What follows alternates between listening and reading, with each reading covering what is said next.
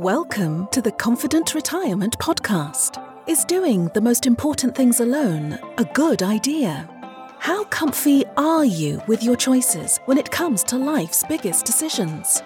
What is real peace of mind with financial confidence, and how can you get it?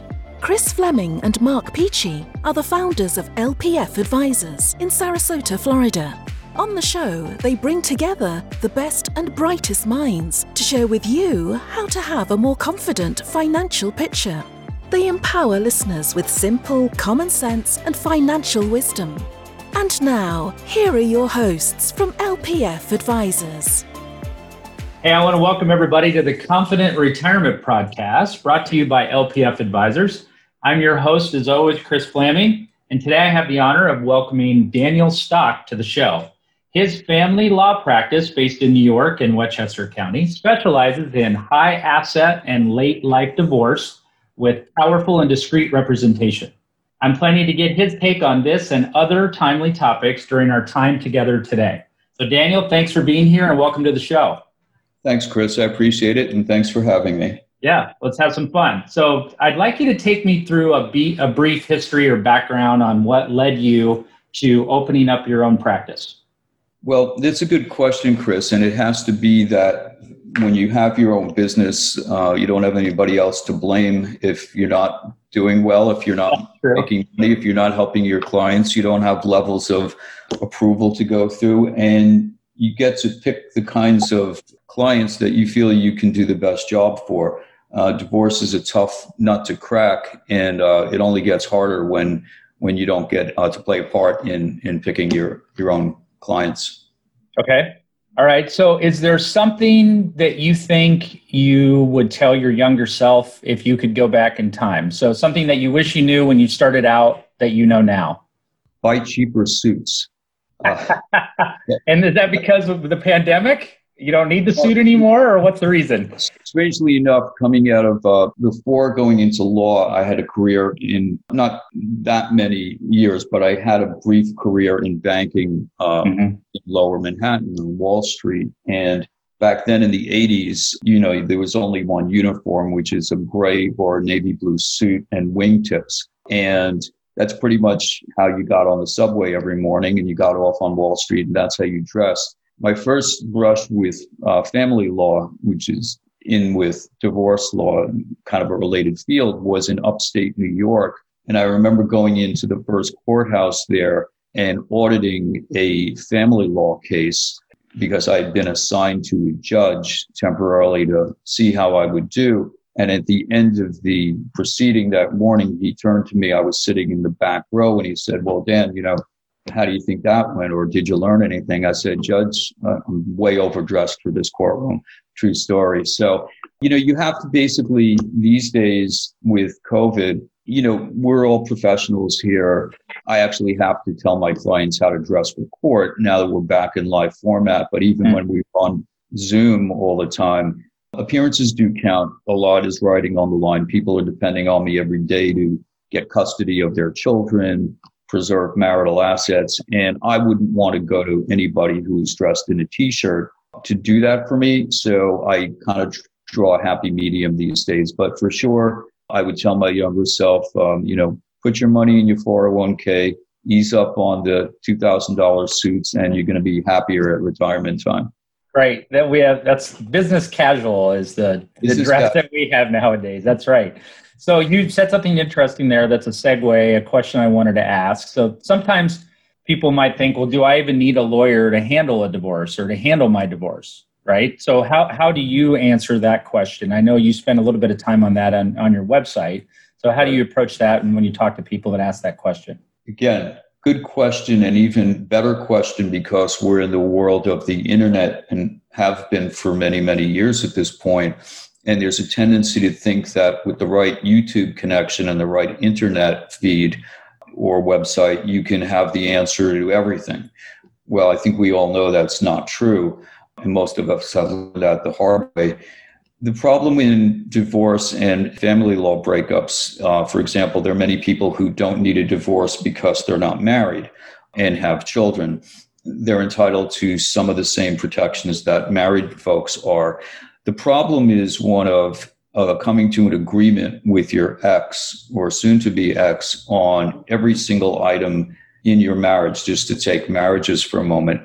And that is easier said than done. If you think about people in your own life, they may be friends or partners, how many times are you actually able, even in a non conflict setting, to agree on a course of action? No, I want to go to the night game, not the day game. I'm free this weekend. I'm only free on weeknights. Can you walk the dog this morning? No, I have to get to my meeting. The list goes on, obviously. The problem in divorce is that these problems become legal issues and large ones. So you would always need, unless a person can say with absolute 100% certainty that they can resolve each and every issue in a divorce, including where the children are going to go to school if there are children, how much money is going to get paid in child support, who's going to live where, is the bungalow in the Catskills going to get sold, is the Hamptons house going to get sold or rented, and who's going to live where. It's very, very rare for people to agree on each and every one of those aspects. If you don't, you're going to need a lawyer to resolve it with typically the other lawyer or in court. So, for anybody, the rule of thumb that I, always give people when I'm asked this question is how much money do you have in the bank that you would be comfortable losing 100% of if you do this yourself and your case doesn't turn out? How many children do you have that you'd be willing to lose custody of if this doesn't work out the way you want? Which pretty much leaves people living in rent controlled apartments in New York City with no cars and no assets and no dogs or cats as the community of people who don't need lawyers. Because if you don't have anything to lose, then it's okay. If you have one thing of value that means anything to you, either on a sentimental basis or a monetary basis, you're going to need some help getting through this. And the people who get you through this are called lawyers. So, can you uh, quickly define for us, and you spoke a little bit about that, what contested and uncontested divorces are, the, the differences between those two? Right, good point. So, an uncontested divorce would be one that there may be some areas of disagreement, but it doesn't make it to the stage of papers being filed in court because in court, you normally have to check off a box that says, is this a contested case or an uncontested case? It's really a legal terminology phrase. The courts don't care what happened to lead up to the uncontested stage. If you check the box that says contested, the court understands that it has to call a series of conferences and ultimately hold a trial on any of the issues or maybe all of them that are not resolved. Uncontested means you have settled all the differences yourself. And the only reason you're filing the papers with the court is to get the court seal of approval on the divorce because you can only get divorced in all 50 states. You can only get divorced if a court signs an order, typically called a judgment of divorce. So you're going to need the court system, but if you have settled the case, you only need them at the tail end, and that's what you would call an uncontested divorce. Okay. And I think it's important to make the distinction that uncontested does not mean that you didn't have a lawyer. Right. Right. In fact, one of the best ways to keep yourself out of court is to have a lawyer helping you through the negotiating stage because and this uh, actually gets into an area that we're approached with all the time which is uh, should i do mediation or should i hire a lawyer and you know, I probably have three to five conversations with new clients about this every week. What's the difference? Why should I do it this way? Why should I do it that way? And think about it like this when you go into a football game, you need to know what the rules are, any game. And it's not a good place to be if you don't know what the rules are. So people might say, well, what's the difference? We're not trying this case in court. We're just mediating this case. Well, you know, the media, mediator will take care of us. Not so fast.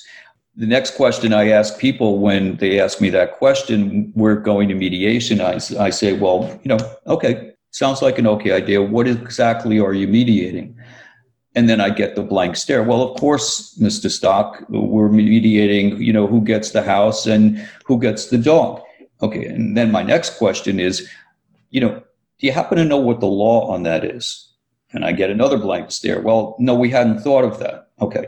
So you're going into mediation without knowing what the rules are, without knowing what the law entitles you to, and you're going to rely on the mediator who's a professional neutral who doesn't care about either one of you to say that something is fair. So not to segue too much into mediation, but yeah, that's that's the issue I get a lot when right. those things come up. That's understandable. Um, I'm curious what just your opinion on what you see as being some of the reasons behind uh, the late life divorce trend. Right, more and more people are are getting divorced later in life. So I'm curious what your insight is on you know just your thoughts on on the reasons for that or why that might be happening well the reason in my opinion is that the culture has changed um, in the past 20 years you know they say every 20 to 30 years we get a cultural shift it may be in uh, popular culture it yeah. may be in the law it may be and these days often is in in technology when you think of the advances that are happening now and you you run them up against the background of history. I mean, we're we're changing more. Our lives are changing more now every ten years than they have in the last thousand years. I mean, the very the very concept of being able to uh, get into your car in the morning and say a few commands, and very soon have the car take you wherever you want to go without touching the steering wheel. These are these in recent memory were science fiction concepts. They're not science fiction concepts anymore. So our culture has has changed. Our culture changes slower than technology does, but it still does change.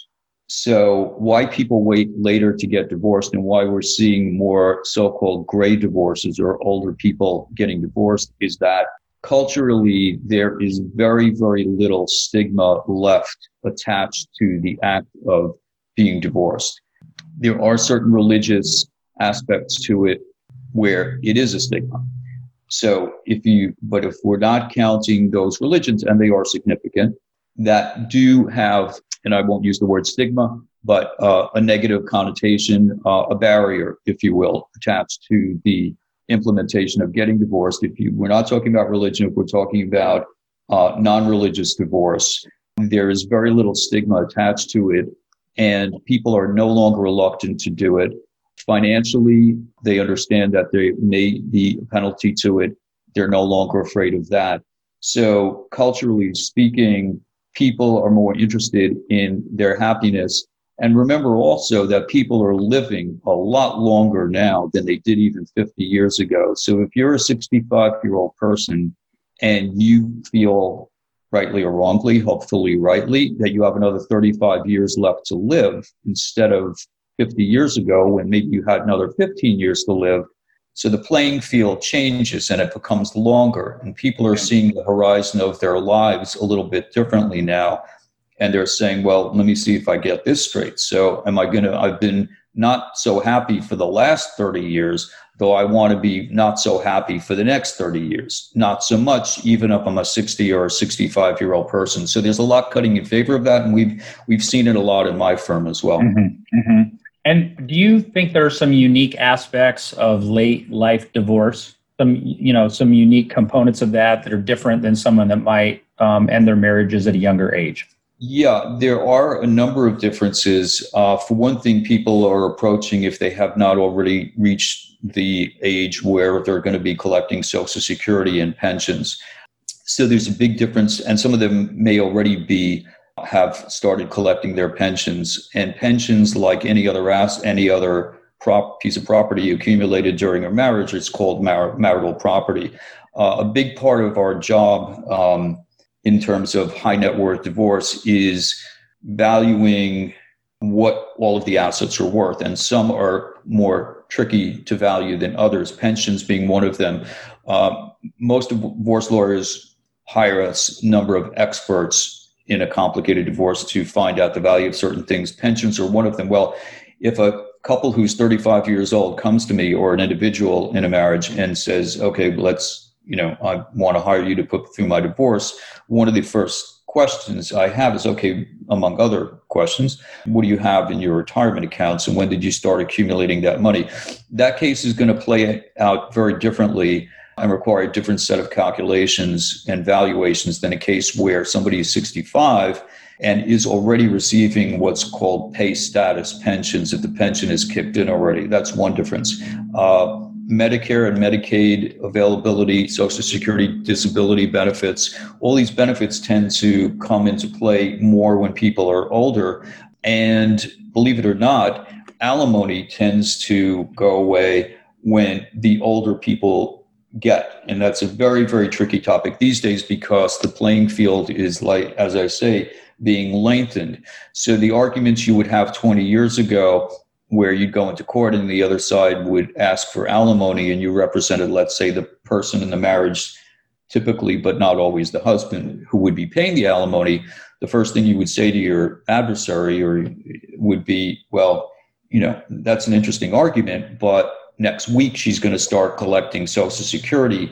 This is a non alimony case. You really can't say that anymore because if somebody has been supported in a marriage and they're going to live another 30 years, the calculus changes for that. So you have to mm-hmm. know, you have to really be taking the temperature of the court system that you're working in, how cases are going like that, and whether that's true or not in your particular area. Okay. All right. So, and I saw on your website that you also have a specialty in helping people uncover hidden assets generally in divorce proceedings. So, how is that accomplished? Give us a little bit of insight on that. Right. Hidden assets are probably one of the most unappreciated or un, uh, an aspect about which people are most unaware. There's a lot of work that goes into putting together a divorce case where one spouse is wealthy and may have hidden assets and finding out whether or not assets have been hidden and then putting into place a method for uncovering the assets is a very, very important part of any high net worth divorce. If you, spe- if you, especially if you're representing the party who has been kept in the dark about mm-hmm. hidden assets. Mm-hmm. So the way this is done in, in most high level law firms dealing with these sorts of divorce cases is to hire a series of forensic specialists who go in and are equipped to uncover assets. This could range all the way from forensic accountants who operate based on data that's just given to them in the process that we call discovery, which is getting yeah. financial information from the other side,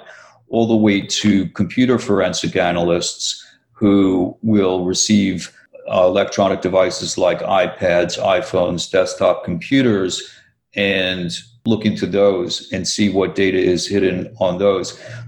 Just a quick point on the latter category of experts.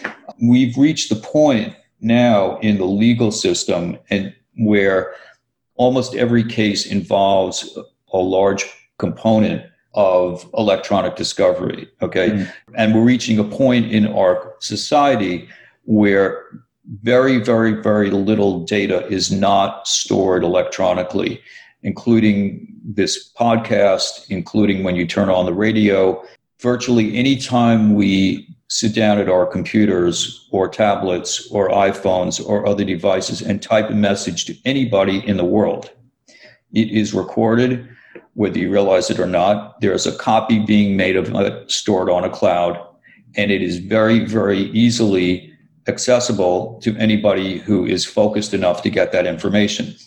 We used to be in the world of the only way you would get access to that information is if you asked somebody for their records or you subpoenaed records and that you would see a smoking gun. You would see a memorandum from one department head to the other, you know, let's do ABC. Now, at the touch of a button, you can get that information. Now you have to know which buttons to push. And that's where the electronics forensics come into play. And a number of the cases that I have at my firm right now um, involve having had to retain both a uh, forensic accountant to crunch the numbers mm-hmm. and a forensic electronics expert to get the data in the first place. So the concept of information leading to hidden assets is a very, very important part. And you never know what's going to, what may have been hidden unless you do that, that homework. And that homework's yeah. a big part of it. So that's how we handle hidden assets these days. Okay. And uh, are there some areas of your practice that you get the most enjoyment from right now personally? Yeah, that's a great question again. And the answer's got to be it's kind of who's your favorite Beatle not to date myself too much. Um, some experiences kind of, you know, transcend the whole medium. I have to say that I'd have to say there are two areas that I'm, I'm very, very gratified. One is certainly the day you walk out of court after having won a custody case for somebody and they throw your arms around you and say, you know, thank you, thank you, thank you. There are very few experiences like that in life. And it typically reflects years and years sometimes of work having mm-hmm. gone into it. It's not quite like we wake up one morning and put on a suit and walk out having won a custody case. So it's like any other exercise that you've spent a lot of time perfecting or getting better at, and then you get to see the results. So that's an emotional high that, you know, uh, not everybody gets to experience. If you're lucky, it happens in your life a couple of dozen times. The other one is getting the kind of divorce settlement for what we call the non-moneyed or the lesser moneyed spouse. That's fancy language for the wife or the mom who's been supported in a long-term marriage could be the other gender, obviously.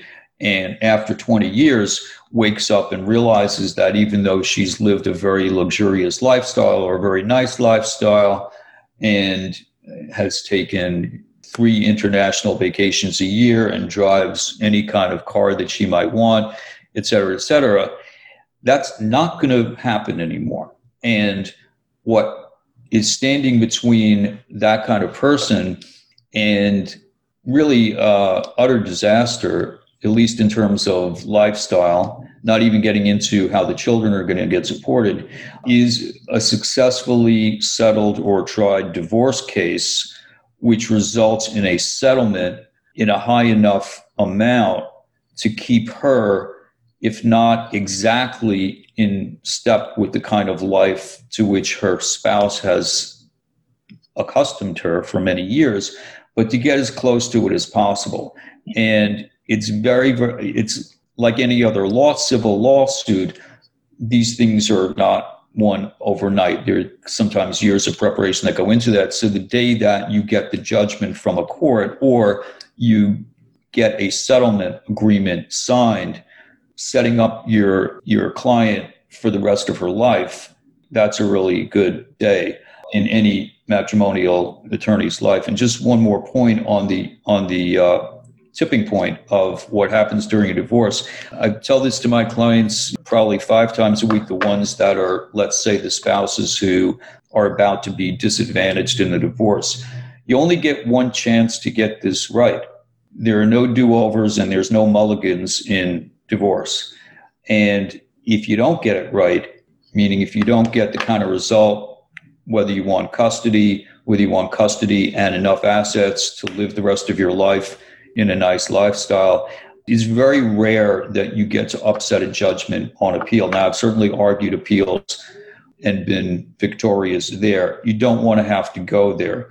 You must, you should assume in basically all cases that the judgment or the deal, if it's negotiated, that you're going to get is going to is going to stand up pretty much forever. So, with limited exceptions, you don't get a do over. So, unless you get the settlement amount right the first time, you're not going to be able to go back to court mm-hmm. the next year and say, well, we should have done it a little bit differently. That's not going to happen.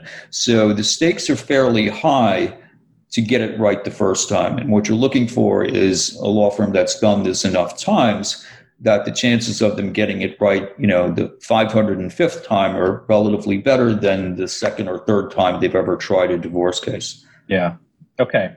And do you think that there's some common misconceptions that the public or people or potential clients might have about what you do? There are a lot, and it's tough to you know pick out the bigger ones. But I, I but some of them are certainly whether or not we can answer questions that have a bearing on their case, but are not going to actually result in any court activity or any legal pe- papers being filed. Uh, people usually don't know a lot about what we do behind the scenes, but they ask us a lot of questions. So, for example, one of the common questions I get asked is during the divorce process, my husband and I are now separated, nothing's been done officially. Can I have a boyfriend or girlfriend? The answer is yes, maybe. Uh, you can have a boyfriend or girlfriend if it doesn't have any negative impact on any children that you may have. And then the next question is, what does a negative impact mean? Well, does the person use drugs or alcohol around the child? If the answer is yes. Don't go near that. Per- don't ever, you know, go near that person when the child is with you. Mm-hmm. I'm not encouraging people to have significant others with people who use drugs or alcohol either, but that doesn't have a direct bearing on the divorce. So there's a lot of um, basically what happens in a divorce is you sign on as uh, an advisor. Actually, our license uses the word counselor at law. So we have the ability to actually tell people what to not tell, but advise people what to do in their lives. And the situations really run the gamut. Should I enroll my child in, in, in tackle football? Should I give my child music lessons?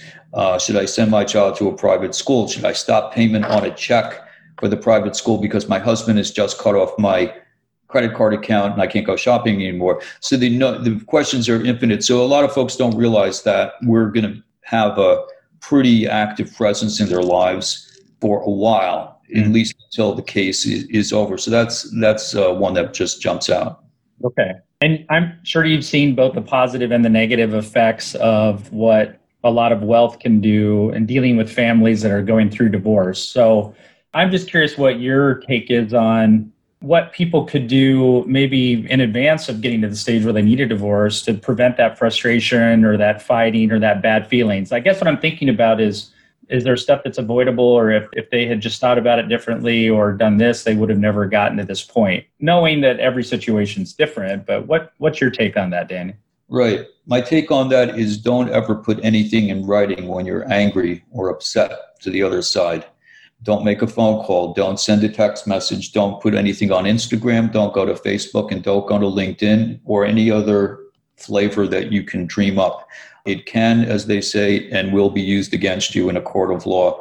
The during the last 20 years, the mistake that most people have made, and it's a very, very costly one because you can very easily lose custody on a single email or text message if it's the wrong one. The biggest mistake people have made have been has been to not realize that text messages and emails are very easily turned over to the other side in a divorce. So automatically, the other side is going to have them. The other lawyer is going to have them. The, the judge, if it goes to court, is often going to have them. And even before you leave the starting gate, you can lose your case by putting the wrong thing in an email. Uh, just one example that happened in a case of mine recently in, in New York City was a case where the mother during COVID and beyond had had the child living with her as an out of wedlock relationship. Child was born, baby girl, COVID hits, two years goes by. Baby girl's been living with my client, the mom, for two years, building up a track record of being the primary parent, otherwise having a very, very strong case for custody. And early on, actually, before she had retained me, she had written a very, very angry email to the father. The father had responded by not sending a very angry email or set of emails back to her. So the last man standing, so to speak, was my client's emails without any negative response coming back. Now, the problem with that is that once a child enters the picture, anything that you say to the other parent becomes magnified by a lot. And the reason it does is that you're no longer talking to the other parent purely and simply and expressing your negative opinions. What you're doing is you're telling the court who's going to read these emails, the judge, that I cannot cooperate with this other person. Well, guess what? if you cannot cooperate with the other parent, who's going to be raising this child? Not the both of you. The person who's more rational, more calm, less hot headed, less impulsive, and less prone to create conflicts, which are not good for kids. So nobody thinks about this when they're in the heat of the moment and they send these emails, but that is clearly in the last 20 years one of the biggest way, mistakes that people make. That's a really good point. I do want to I want to shift gears just a little bit, learn a little bit about you. So, either personally or professionally, what do you what would you say is your biggest life accomplishment so far? I mean, doing my daily work. I mean, I'm very, very fortunate because the, the work that I do, um, whether it's in the courtroom as a trial lawyer in matrimonial cases or whether staying up late at night and sifting through a thousand pages of a tax return, it's really, quite frankly, taken over my life at this mm. stage. It's, you know, I spend most of my waking hours doing this. It's really, in my view, necessary. One of the, one of the things that you're doing when you when you hire a lawyer is I don't I don't in except for very routine matters I do not assign junior associates or younger lawyers to high net worth cases. You hire my firm, you get me. This is all I've been doing for 25 years. I have to say that this being able to help people through a very very difficult part of their lives is amazingly gratifying uh, I will also say one other thing about it, which is that um, the experience that you gain uh, of being a being a trial lawyer, which is what you have to do. We don't go to trial like as often as personal injury lawyers, accident lawyers, commercial litigation. We're in court less frequently, so we don't. We're not there every day. We're there maybe a few times a year. But the few times, because nine out of 10 divorces at some point settles, even though, and so we're left with the other one or whatever the numbers are. So you're not in court every day. When you are in court, you better show up and you better be prepared and you better be interested in advocating for your client. Why do I mention all this? I'm in court constantly with other lawyers who are there to conduct the trial and the kind of you talk about leaving something on the playing field they're either not prepared or they're not really interested in advocating for their client. And it's one of those few things that you cannot teach. And i mentioned this to any of the lawyers out there who are thinking about a career in matrimonial law on the litigation side. Ask yourself if you have the fire in the belly, as they used to call it, to do that because it's an essential part of standing up in court, literally and figuratively, for, for your client. You're up, you may be up against a judge who doesn't like your client. You may be up against an adversary who's unscrupulous and has done dirty tricks. Whatever it is, you, you're there, you meet it head on. And if you don't enjoy that kind of action, so to speak, that's absolutely fine. Just don't go to court. Right. So I look forward to the day when you know lawyers in court are there because that's the kind of work that they're they're cut out to do. But I just have to say that the most really gratifying part, aside from the fact that I do I do enjoy courtroom work. I do enjoy the um, you know the interplay that happens there. I'm there for a purpose. I'm fortunate enough to enjoy the process. It's not nails on a blackboard for me. It's just the opposite. Basically, when you sign on to be a lawyer, you're helping people with a problem that they have in their lives. The area of family law is unique in that the decisions that are being made and what you're helping people with have lifelong consequences. And to be able to help somebody, whether it's collecting uh, the proper amount of child support, which is payable for many, many years. Whether you're helping somebody preserve their house they live in. People come to me every day and say, Dan, I don't care whatever else happens. I want to stay in my home and not, okay, well, unfortunately, that's not exactly what the law says, but I'll do what I can to keep you in your home. I don't want to lose custody of my children. It's the worst thing. I don't care about money, but I just, and if you're lucky enough to have helped enough people do that, you know you're doing your job and quite frankly that's that's the greatest reward uh, law or any other profession in my view, that's the greatest reward anybody can have is that you've helped somebody do something that could not be done unless you were personally able to make that happen. And that is the greatest feeling. Yeah, I would agree. I mean, that's the biggest satisfaction that I get in working with clients is helping them knowing that they would maybe go down a different path or end up in a different place if I hadn't been involved in their life and in a lot of cases even helping prevent them from making really bad financial decisions that could change the trajectory of their lives. So I'm right with you on that. Now tell me more about the matrimonial law project. This is something that you're involved in. It's a pro bono thing. Can you talk to me a little bit about that? Explain what that is and why sure. you're involved? Sure, absolutely. So, lawyers who have practiced their special practice area for at least 10 years can get on certain panels. In this case, it's the Supreme Court of the state of New York, County of New York, otherwise known as New York City.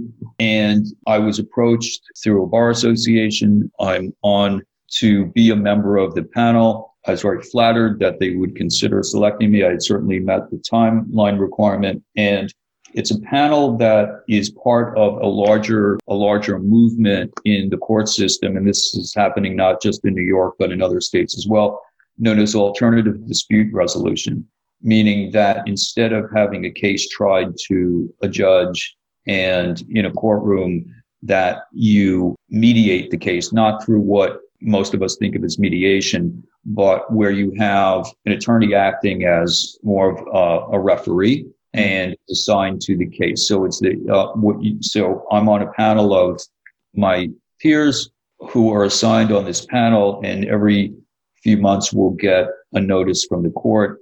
Dan, are you available to take this case? Answer yes. The parties and their lawyers will come before me in my conference room in Manhattan, and they will, in effect, try their case to me. Now, not in, I don't have any authority to decide the case the way a judge would, but I do have the authority to make certain recommendations to them and to the court as to the way it's going. So the lawyers come in, clients come in, and they sort of tell their story to me, make their arguments. I ask questions. I write a little report, and it gets filed with the court. And this is this is um, this this is the New York City's way of trying to help people move their cases along without without the expense or the time of a formal trial. Okay. All right. That makes sense. So, what do you think is probably the most exciting part of your business right now? What's your biggest opportunity? going forward? Um, well, the biggest opportunity right now has been people coming out of sheltering in place in COVID and asking what their options are for divorce. I mean, remember, we're we're living in very unique times, right? Uh, how many times, you know, once in a hundred years is we have a natural disaster of this magnitude. People are asking questions like, is it safe to take my child to the park? Or I'm separated from my husband and he wants to take the child to a park without a mask you know, uh, I had a case last year during COVID where actually, unfortunately, if you're a New Yorker, this was a very bad day for us because there was rioting in Midtown Manhattan, not specifically re- related to COVID. And certainly for the first time in my life, um, New York City was under a curfew. This doesn't happen too often in New York or otherwise. And I started getting calls from clients about whether or not their child could be transferred to the other parent for visitation during a curfew. I had actually had other lawyers argue with me about whether or not the curfew should be broken because it was more important for their client to see the child rather than to obey an executive government order. So, you know, you got involved in those things. So those are some of the things that, you know, that we've had to deal with.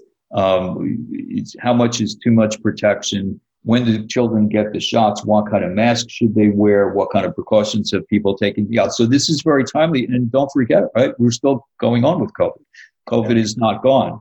The Delta variant is very much with us. And so we just at the time that we thought we could close the book on those sorts of cases, they're they're very much, you know, they're very much continuing. Yeah. What would you say that's been that's also been your biggest challenge is you know what the pandemic has done to how people Yeah, the biggest challenge from COVID has got to be having court proceedings take place virtually through Zoom or or similar you, you know means. And the reason why is is this: at the end of the day, there's two kinds of things that happen in court. One are called conferences, where the judge wants to talk to the parties and the lawyers to solve some particular problem that's come up or to deal with some procedural issue that's on the calendar for that case for that day. Uh, some are formal, some are informal. Formal means it's taken down by a court stenographer, either electronically or in person, becomes part of what we call a record. Some are informal, meaning they're off the record, literally.